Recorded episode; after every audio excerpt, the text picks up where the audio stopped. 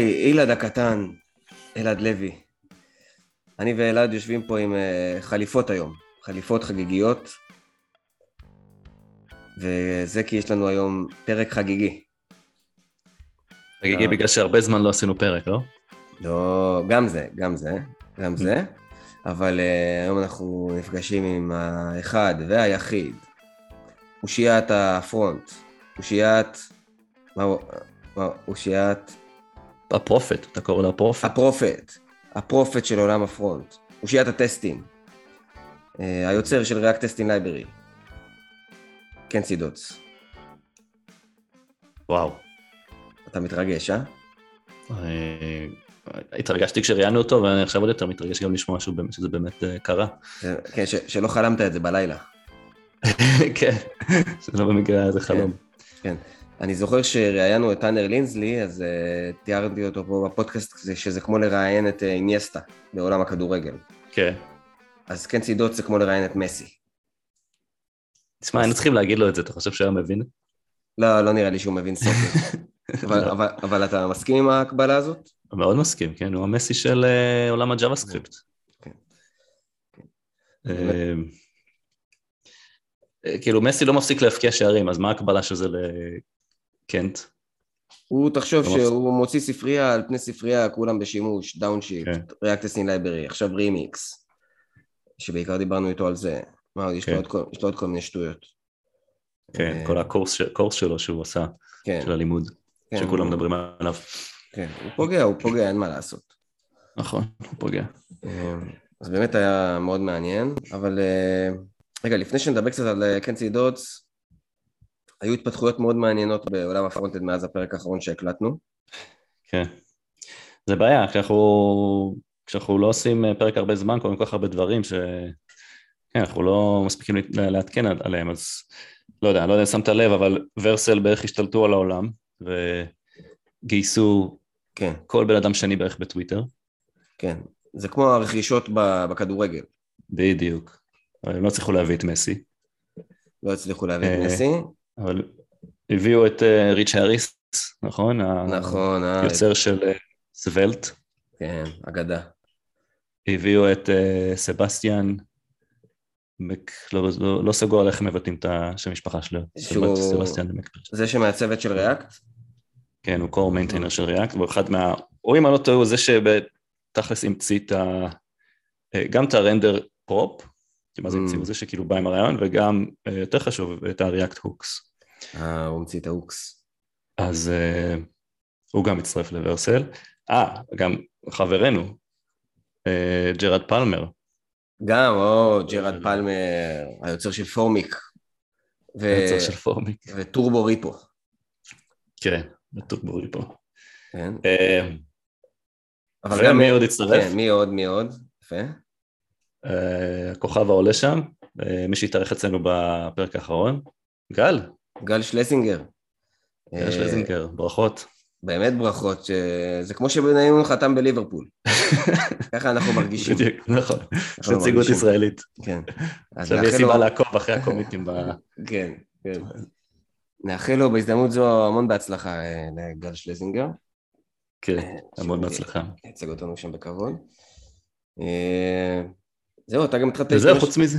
התחלת גם בגיטאפ קופיילוט להשתמש, ואתה, איך הוא בשבילך? הוא משרת אותך? כן, כן, באמת סיפרתי לך על זה לפני שהתחלנו להקליט.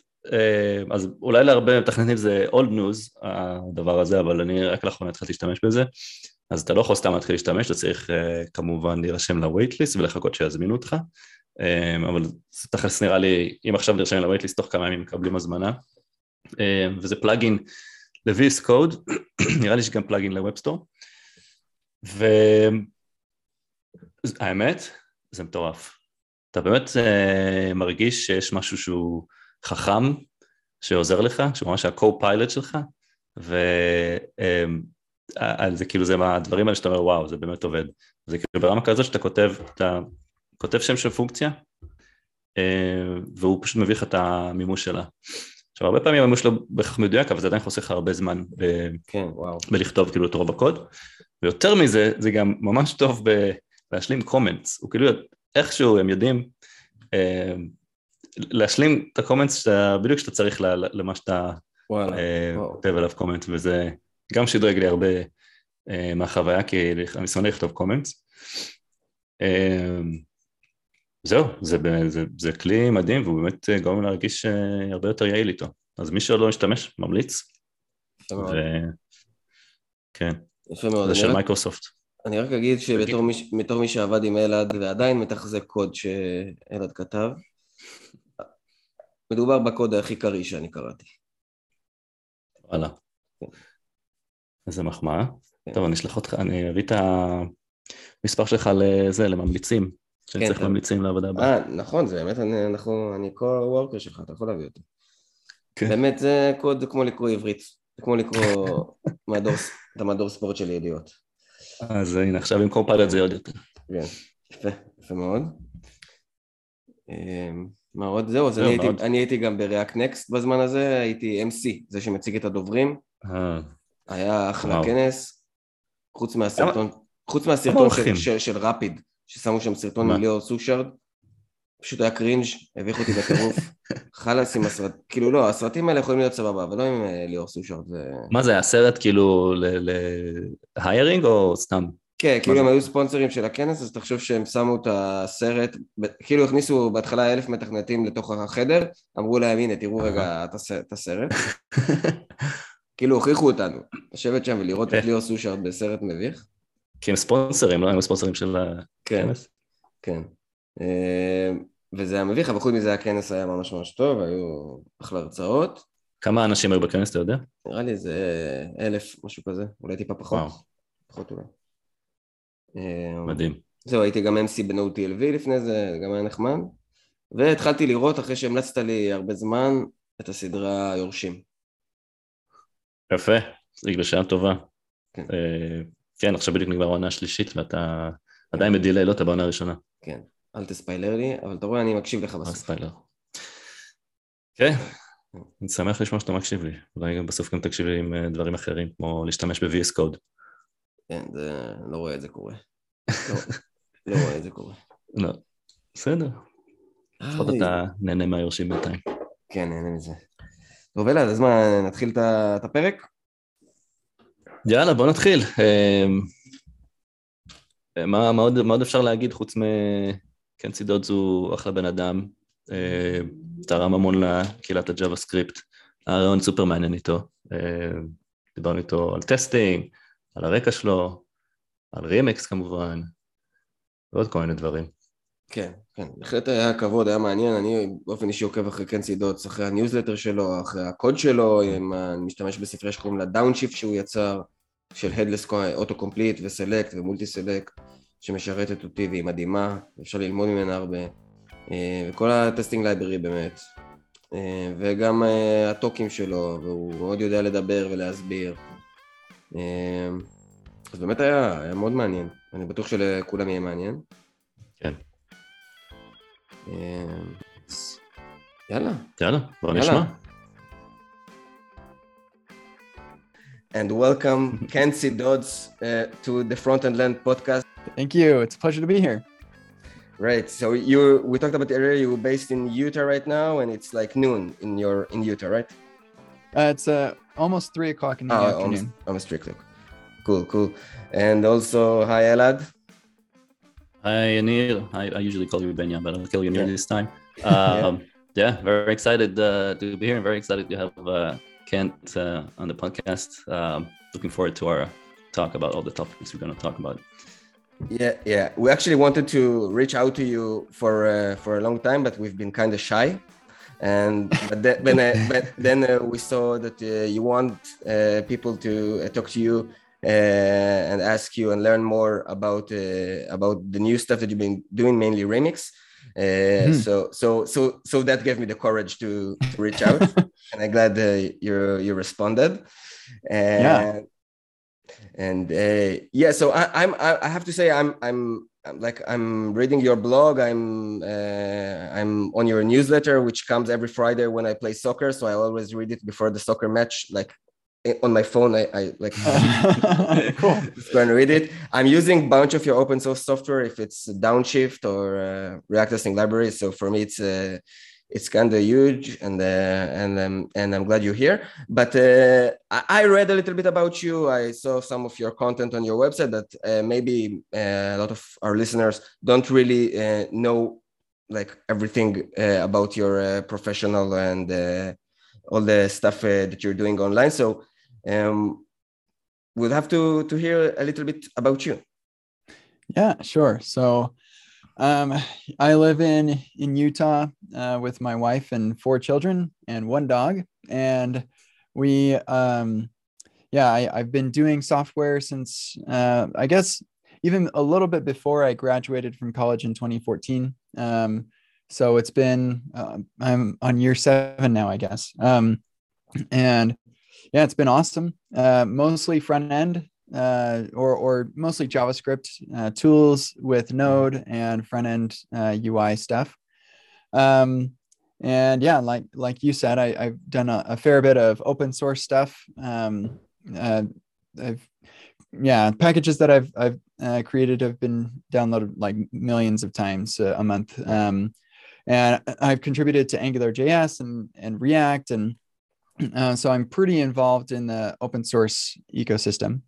Um, and for I, I, worked at PayPal for three years. Uh, before that, a couple other companies, and then um, for uh, three years after PayPal, I was full time educator, and so that was my blog and and epicreact.dev, um, testingjavascript.com, um, and egghead.io. Uh, I also have stuff on Frontend Masters.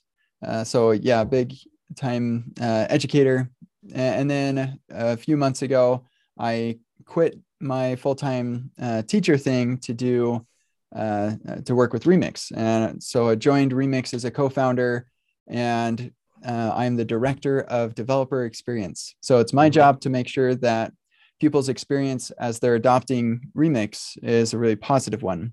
Um, so that involves documentation, educational mm-hmm. material, so it pretty much is what I was planning on doing before I joined Remix. Because once I started using Remix, I pretty much decided that I didn't want to do anything but teach people how to build Remix sites. Mm-hmm. So it's pretty much the same thing, um, except now I get to do it as a part of the company, so I can be the official voice of Remix. Um, and so yeah, that's what I'm doing now.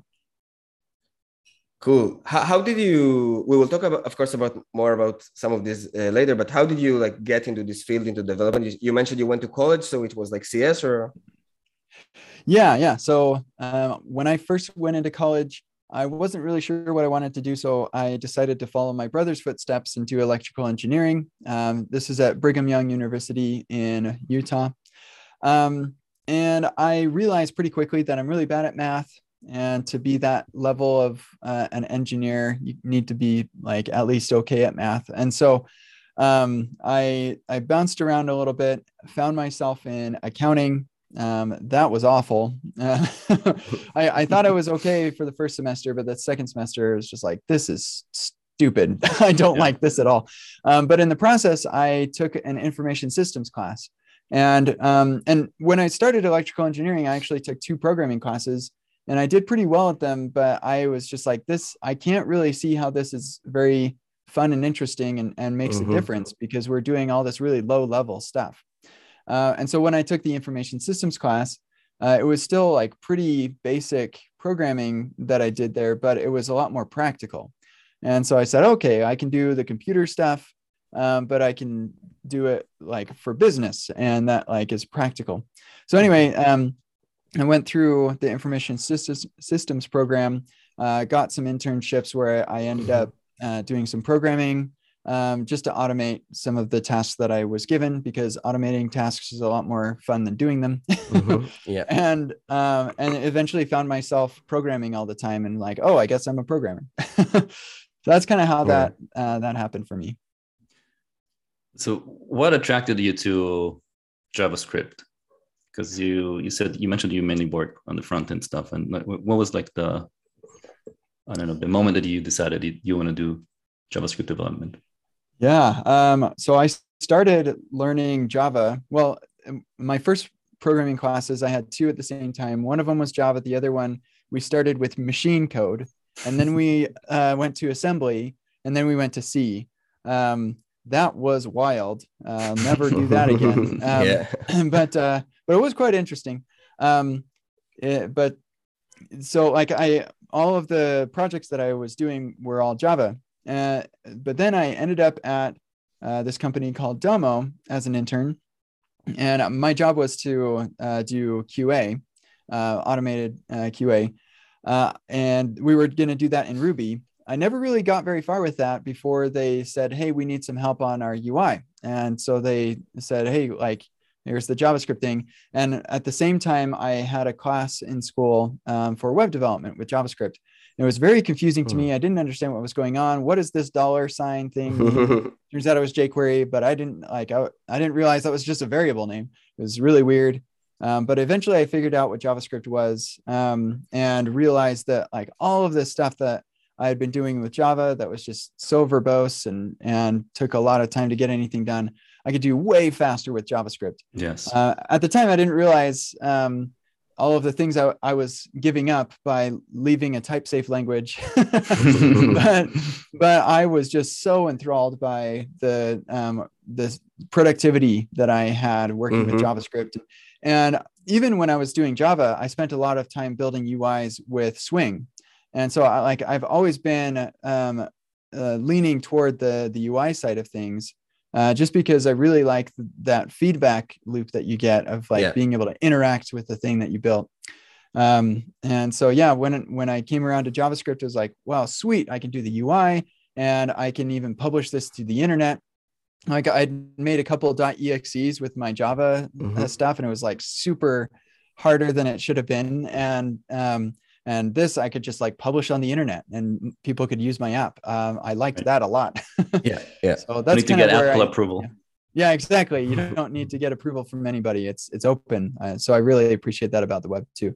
And and that's actually part of the reason I think that's part of the reason why I am still so focused on the web, and I've I haven't gotten attracted over to mobile uh, native because like even though you can you can do JavaScript over there uh, it just still hasn't quite grasped me like the web mm-hmm. does. Mm-hmm. Um, I just really like the openness of the web. Yeah, I, I can I can relate to all of those uh, feelings that you've just described. Um, I think that that's a common feeling for hmm. most mm. of uh, um, JS developers. Um, yeah, I, I, I think before we can start talking about Remix, we can't really have an interview interview with you without talking about a little bit about testing. Yeah, sure. Uh, yeah. and this is something that uh, is, is a very dear uh, subject to to me and also to Nir as well. Yeah, um, Uncle Gil would probably not be too happy. If and, yeah, yeah, right, exactly. Yeah. I mean, there's a lot to say, but I guess how, how did you become such a testing enthusiast and what, what made you um, you know be that person that really drives the js ecosystem to have a better uh, testing i guess testing uh, standard i don't know i don't know how you call standards it, tools yeah. practices yeah, yeah, yeah everything yeah yeah, yeah. yeah. Uh, you know, it's funny when I think about it, it was never calculated. Um, it kind of happened by accident. And now people see me as this big testing enthusiast. And I'm like, how did that happen? um, so it, it uh, I remember when I was at Domo, my first JavaScript company, um, we had one uh, one coworker who was his name's Joseph Eames. Some people might be familiar with him. Joe, he's great. Um, and um, he was just a big testing enthusiast, but none of the rest of us were. And I didn't know what I was doing. I was just like getting started doing what everybody else was doing. And um, he always was trying to get us to test. He would like make a generator. So like if you want to make a new uh, backbone model or backbone view, run this script and it will create the test for you too and everything. And that was the last thing he did before he left the company. He was like, This is my last gift to you. Now go please write tests finally. And so he did teach me how to write tests. And that was where I learned how to write tests. Um, and I started working on some open source projects while I was there. And I remember uh, every time I wanted to release a new version or add a new feature, it was really annoying. I, I, I had a, a little demo app that I used, and I would just manually test to make sure that things were Mhm. working in that demo app. It was really annoying to have to do that every time I wanted to make a change. And so I was like, well, Joe taught me how to automate some of this stuff. So let's see if I can automate that. And so I did. And um, yeah, and it was just like, well, obviously, this is this is the way you develop software so that you don't have to do this manual stuff all the time. Um, so like for me, it was never like a uh, software qual- quality is an important thing. Of course it is. Um, I don't want to ship bugs. Um, and uh, and so I am of course going to verify that the changes I've made aren't going to have a negative impact. Um, and so for me, testing became like uh, I don't want to have to do that manually. That's stupid. Uh, I don't want to do that. So um, yeah, so I just started testing, and, and the more that you do it, the more opinions you, de- you develop about it because you are Mhm. exposed to all of the problems that happen when you do it um, in a suboptimal way.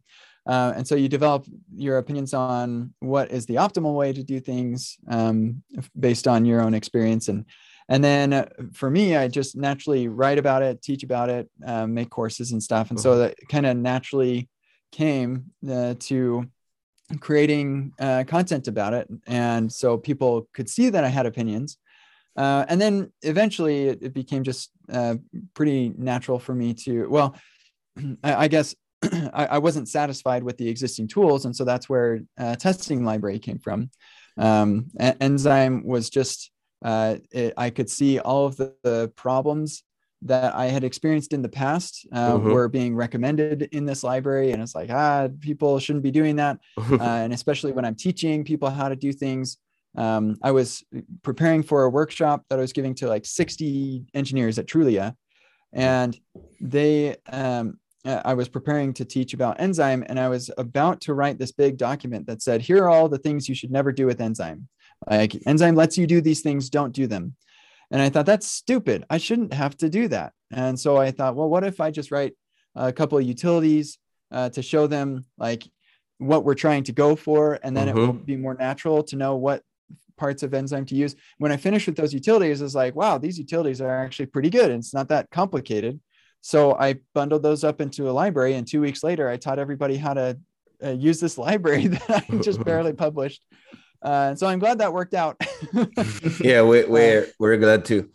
I'm Yeah. I'm I'm like uh, mentoring and working with a lot of junior developers uh, in the past uh, few years, and sometimes they have a hard time grasping the concept of why we write tests. They, they think that in the beginning that we write tests because we want to to catch bugs now, but the truth is that we want to catch the bugs in, in the future when we refactor. And I Mhm. always to explain that to them. I always uh, the, I heard you saying some somewhere I don't remember where you said like I, I love that I have like uh, thousands of little Kents like uh, going around my code every time I I, uh, I deploy or push code to to master. So I really I, I'm still using this uh, sentence uh, today when I when uh, hiring new juniors.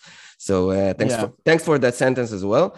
But yeah. yeah, yeah. So and, and and they get it. They immediately get it. Like uh, Yeah. um, but but today you are still like maintaining testing library or No, I've handed that off. Um, so I I will still. Um, I guess I'm in an advisory role now. Uh, so if they really need some I, ideas or or something on a direction to go, they feel like it's a big uh, change or something, then they will ask me about it. Mhm. Um, but yeah, I now I'm I, I handed that off to some other capable uh, maintainers. Uh, there aren't um, enormous changes that are are coming around. React testing library in particular is is um, having some changes due to React 18, and Mhm. that's a, always a moving target as well. Um, but the DOM testing library is pretty solid, um, and that's the core for all of the other testing library implementations anyway. Mhm. Um, user event is also uh, getting a lot of um, Mhm. yeah, or ha- having a number of, of changes as well. Um, but uh, the same thing goes with downshift. You mentioned downshift earlier. Um, Yeah. I haven't been maintaining that one for quite a few years actually, and that's um, that's actually one thing I'm pretty proud of. Early on, I was I did not do a good job of um, encouraging external contributors and and Mhm. fostering a community. Uh, Mhm. so one of my more popular libraries early in my career called Angular Formly um, just totally died when I stopped doing Angular, and and nobody has done anything with it. And I archived it, and it's deprecated and whatever. Um, and so with uh, with downshift and testing library i feel like i did a really good job of onboarding people and spending Mhm. the extra time to get people involved in the project so i could hand that off when i became too busy i'm, I'm still interested I, I still use Yeah. those projects uh, downshift a little less but but still certainly testing library um, Mhm. but yeah i just don't have the time to work on them anymore Yeah. Why do you use it less? Downshift saved my life. yeah uh, it's because I, I don't build that sort of ui okay, okay, uh, okay. anymore Okay. Okay. So wh- whenever I need to, um, then yeah, downshift, I, I have used it for those sorts of things. Uh, there's also Reach UI is another really good set of Mhm. libraries. So it's less capable than downshift. Like you, you don't have as quite as much control. Um, but if it satisfies what you need to do, then um, I actually prefer that because its API is simpler.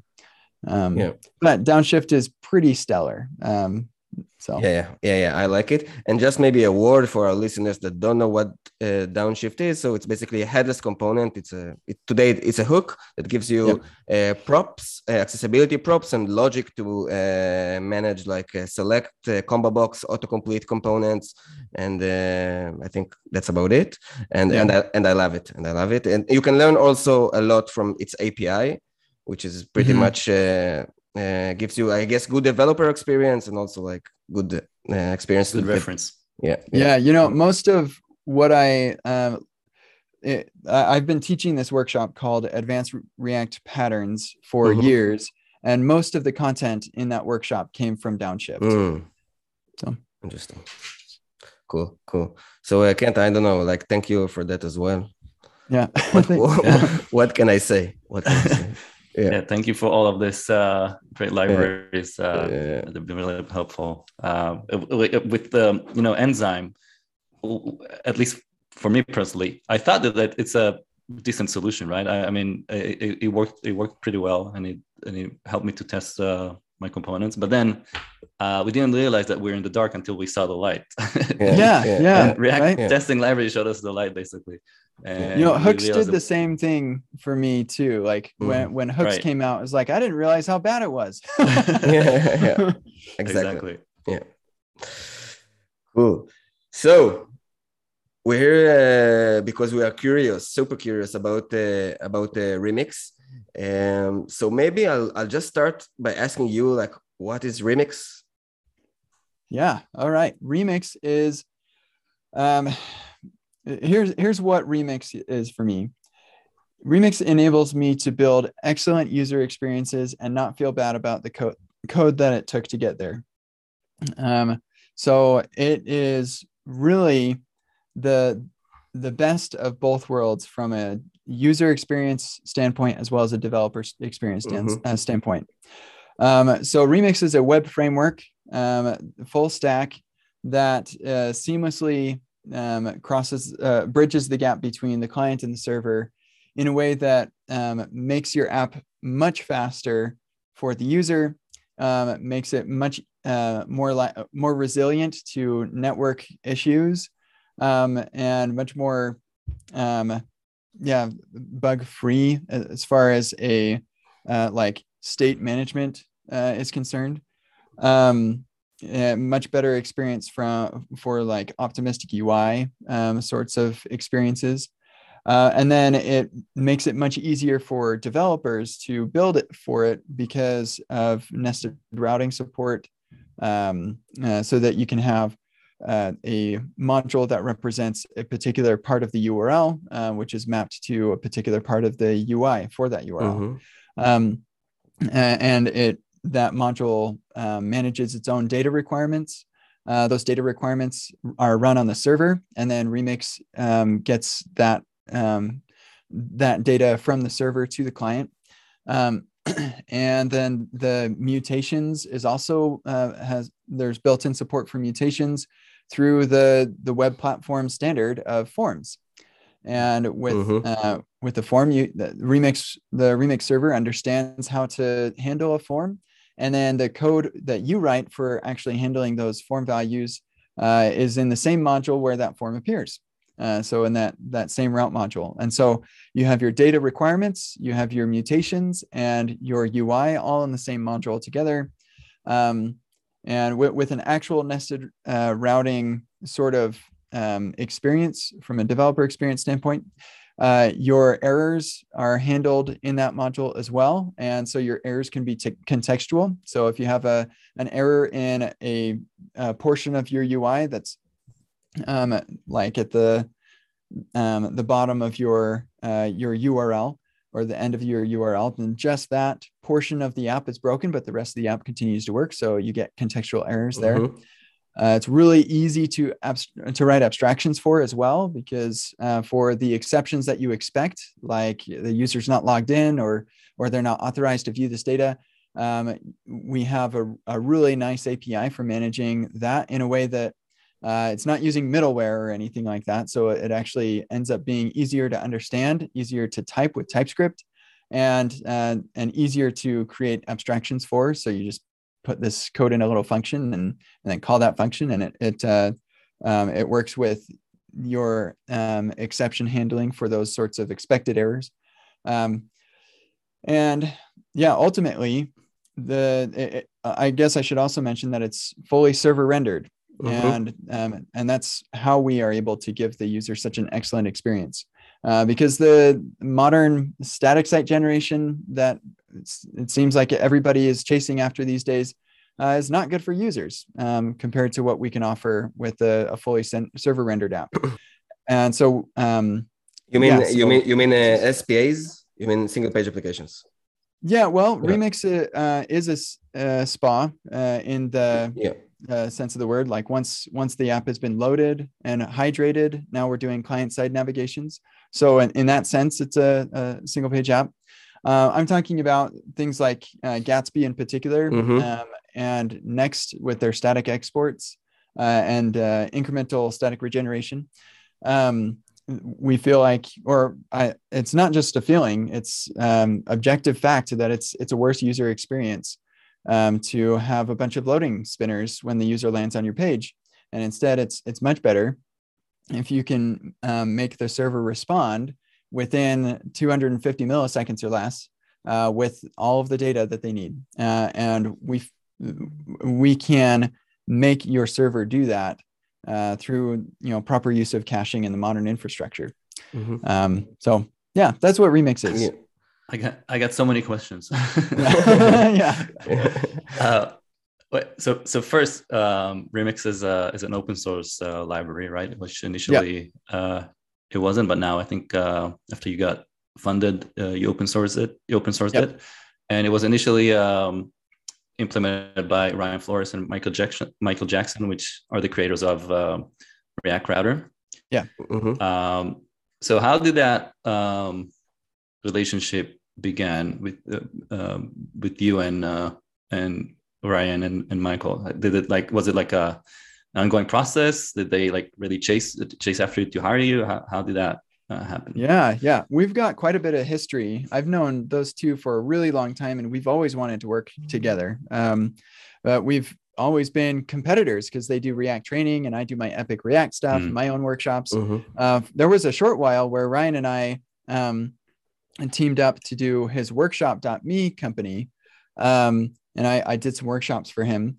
Uh, that was actually the Trulia workshop that I talked about. That was a workshop me workshop. Um, mm. So uh, when when the pandemic hit, it just obliterated React training because they were really focused on in-person trainings.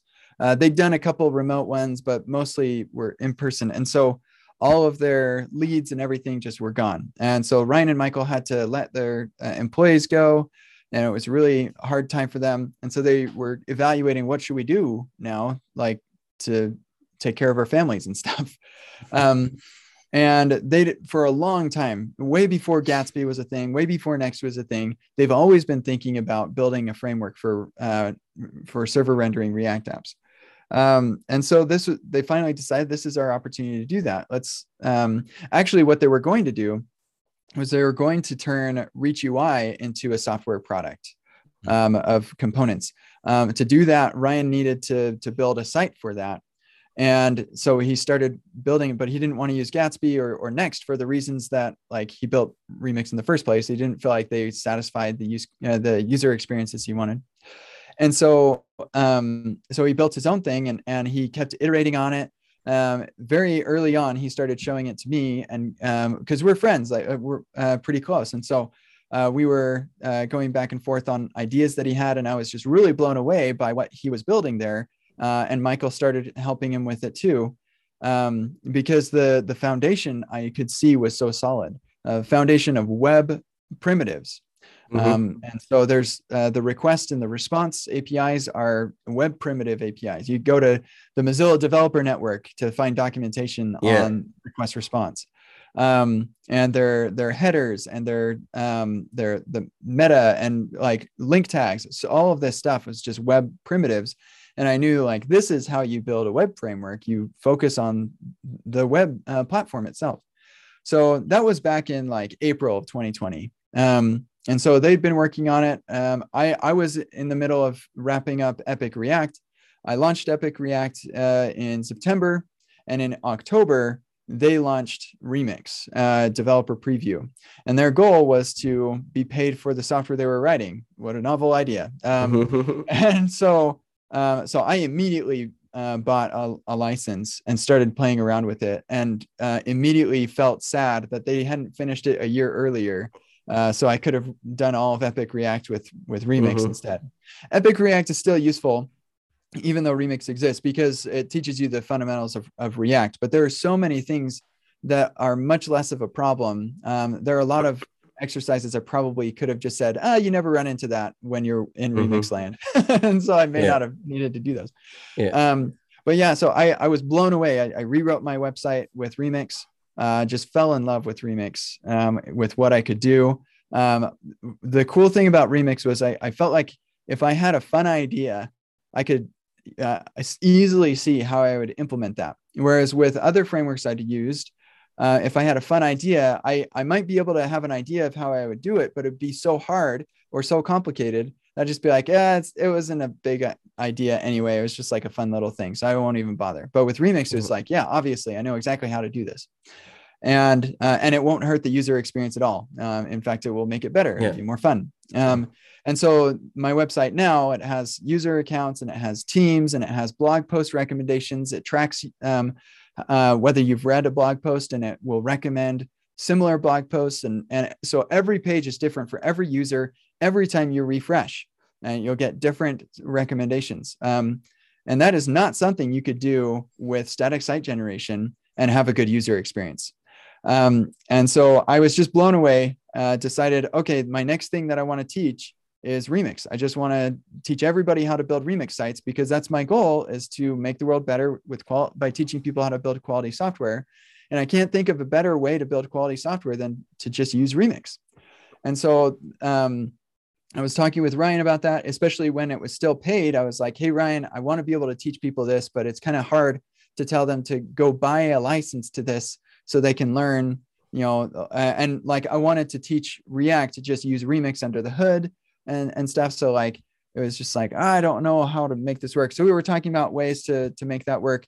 And so we were we were talking about uh, education and remix a lot um, for uh, yeah for months before finally we started thinking, hey, why don't we just like have you be part of the company and and have you join up.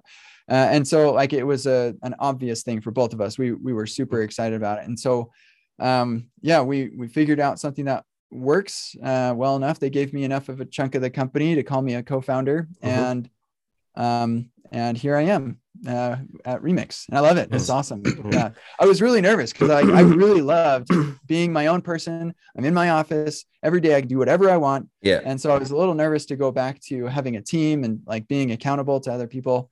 Um, but it's been phenomenal. I've really enjoyed this. It's a great story. Yeah.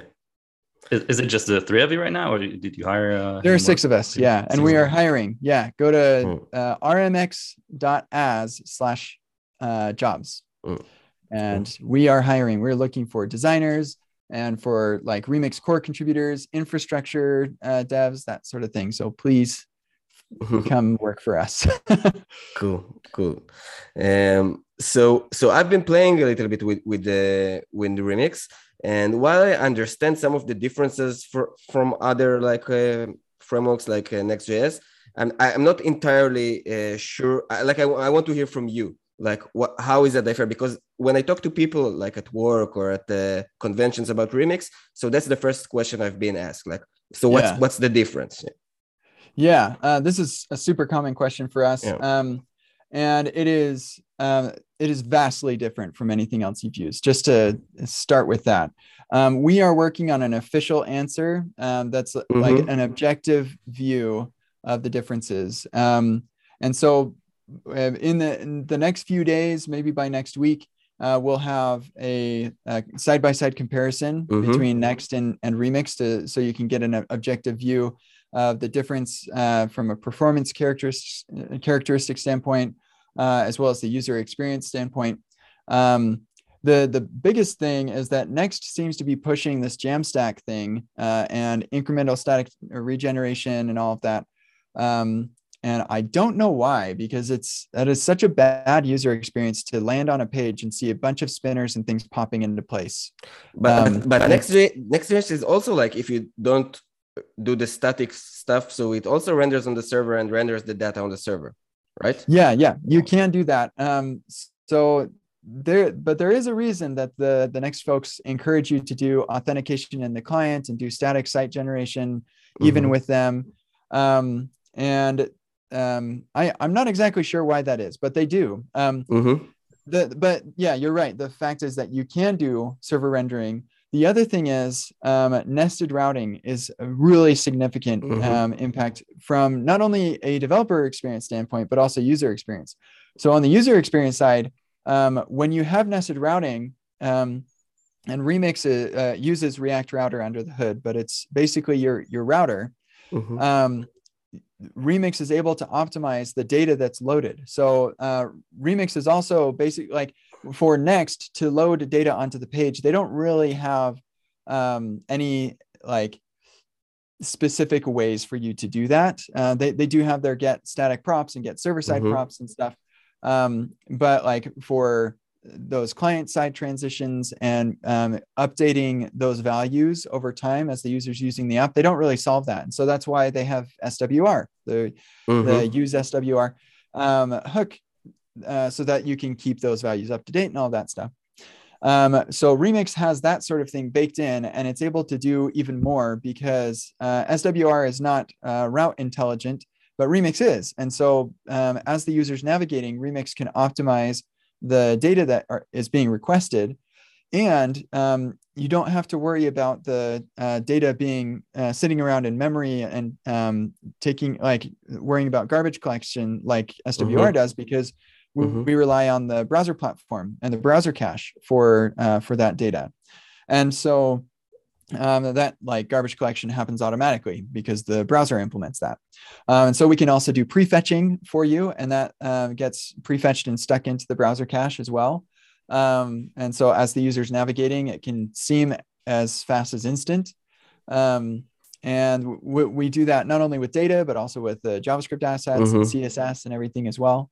Um, and actually, the CSS is also um, depending on how you end up writing it, but kind of like the the default way uh, is to make it route intelligent as well. And so each Mhm. route defines the CSS that's relevant to that. Uh, Yeah. So it makes CSS a lot easier to to manage.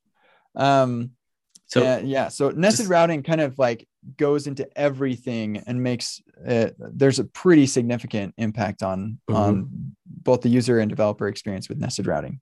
So, so you mentioned earlier that the um, um, Remix renders the page on the first load, and then it becomes a single page app. Yeah. Um, so in in the scenario of a nested route, uh, does does Remix render that nested route and returns the rendered rendered HTML to the client, or is it something that is being still still being rendered on the client side? Yeah, so everything is rendered on the server as HTML, and then um, um, and that's sent up to to the browser uh, Mhm. along with all the JavaScript needed to to rehydrate that.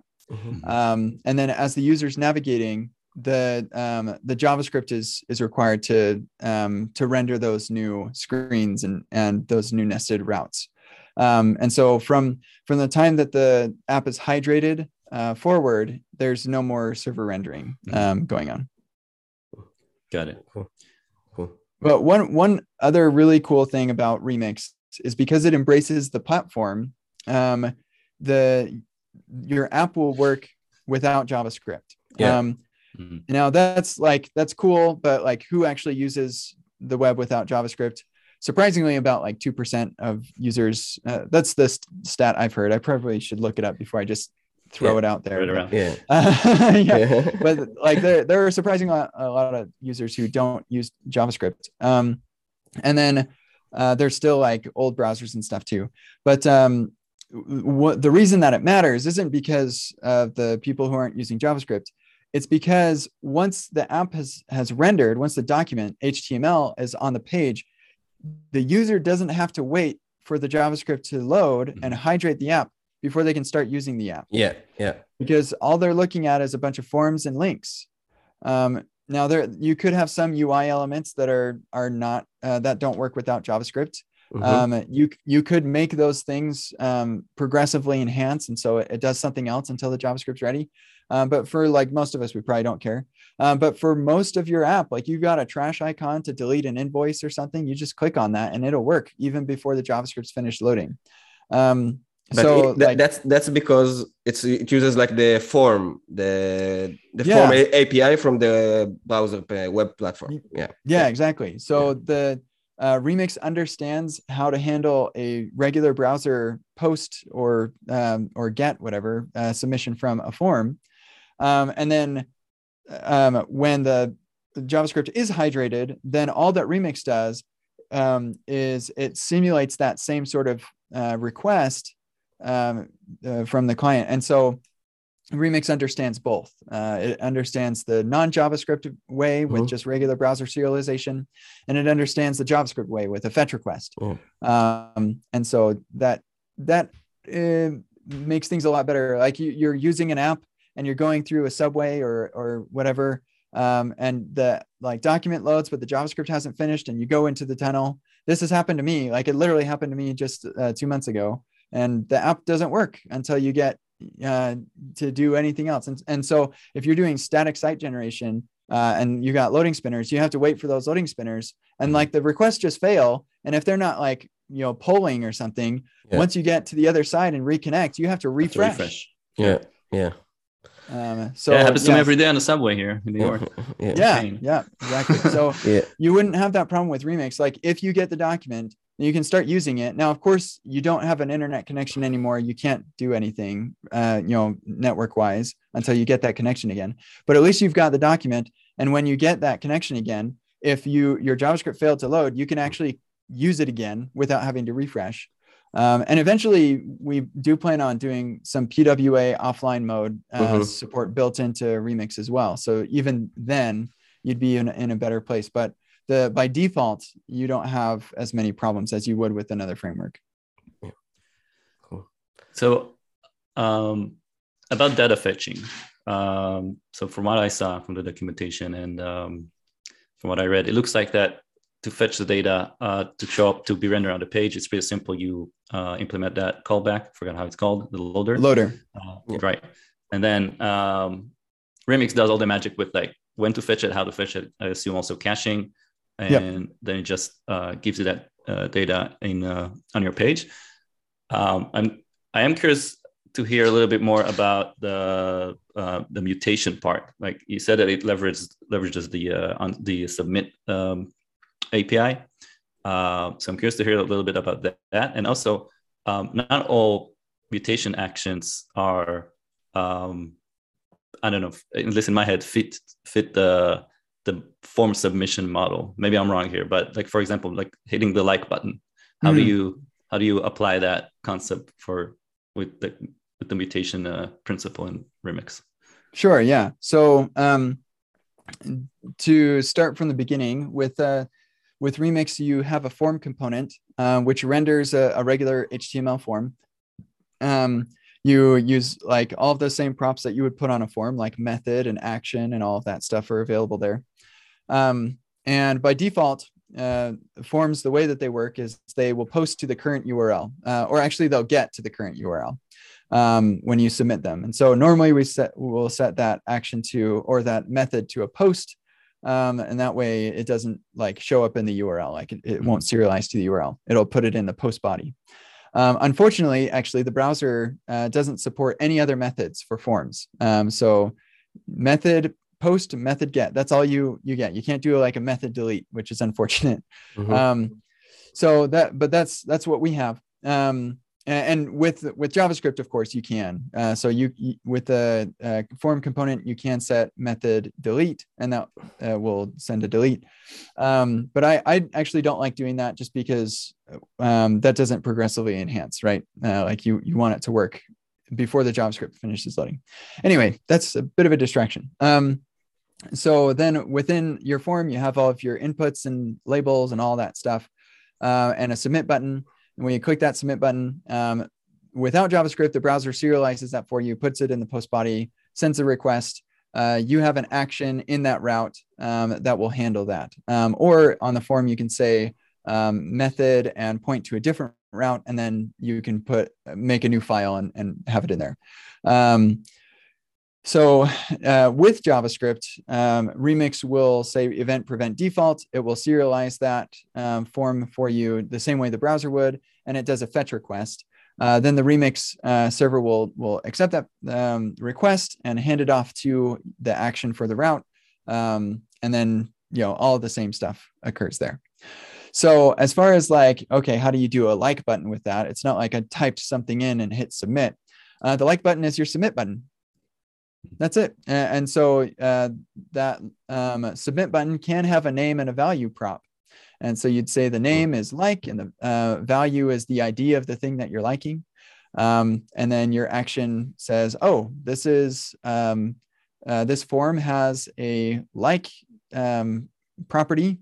Uh, and here's the ID of the thing it's liking. So let me go update the database. Um, Mhm. So yeah, and you can do uh, the other thing, and, and this is actually the way that we used to do things before uh, we did all SPA stuff with uh, Ajax and, and XHR and fetch requests and stuff. Um, Mhm, mhm. You would do you would use forms like that was the only way you could do mutations with the web, and if you had uh, some information that you needed to send to the backend with some sort of interaction that you didn't want the user to have to type in, like an ID or something, um, and then you would use hidden inputs. That's what hidden inputs are for. Um, and so uh, you can have a bunch of hidden inputs in your form, and that progressively enhances.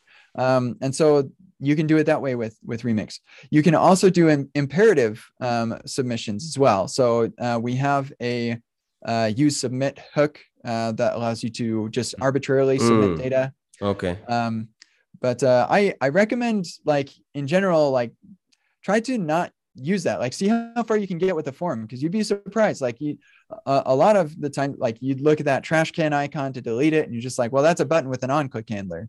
No no that that's a form and that trash can icon is a submit button. Um so yeah you'd be surprised how far you can get with just forms.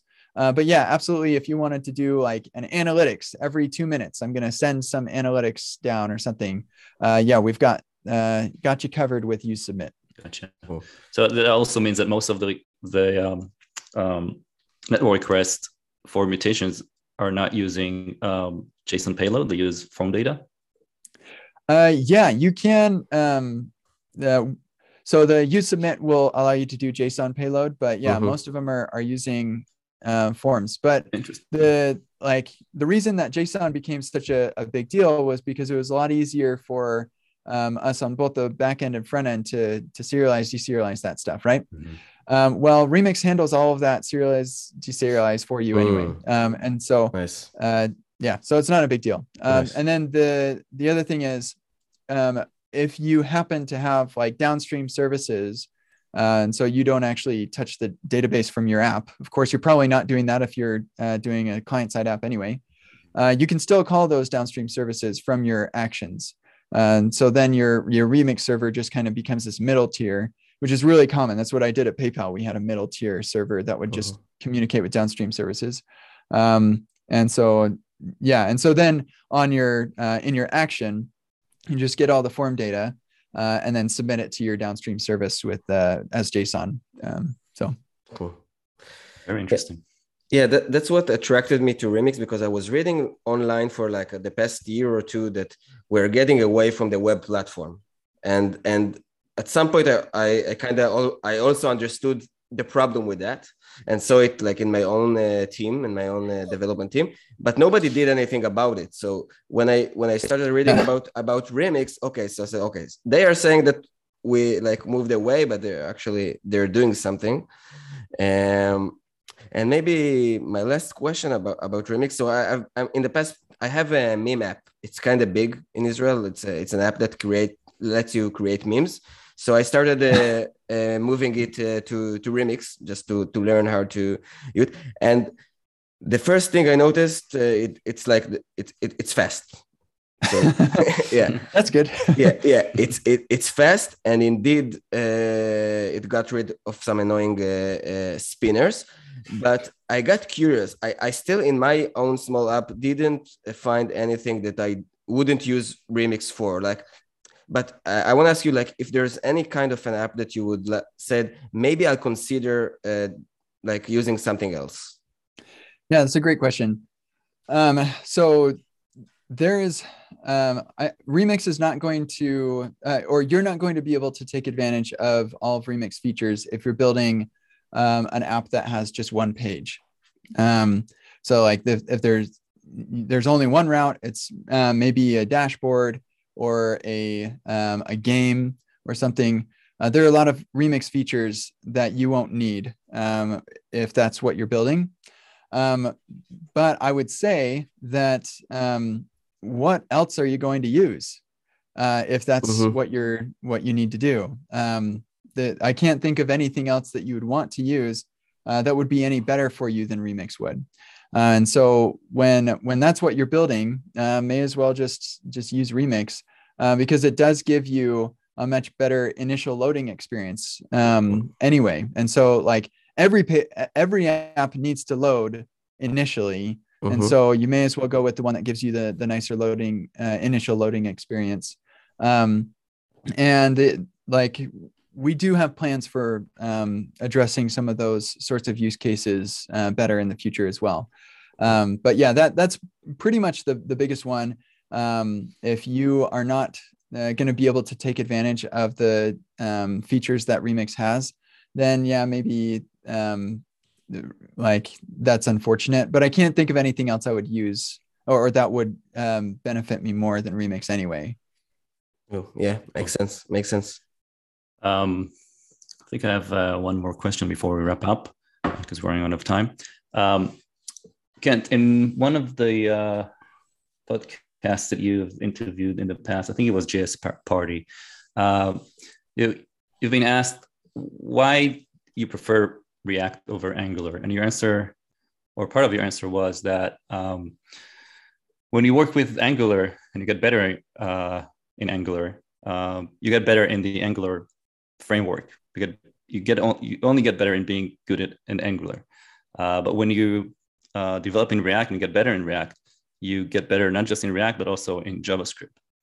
Um, what would mm-hmm. you say that you get better at when you, uh, you know, very when you're a good engineer using uh, Remix when you get really good in the Remix? Yeah, I'm glad you're asking because I I say this all the time the the better you get at Remix, the better you get at the web platform. Um, I mentioned earlier mm. that we're we're using web platform request response fetch headers URL request param or uh, um, URL params search params, um, all of those things um, right from the web platform.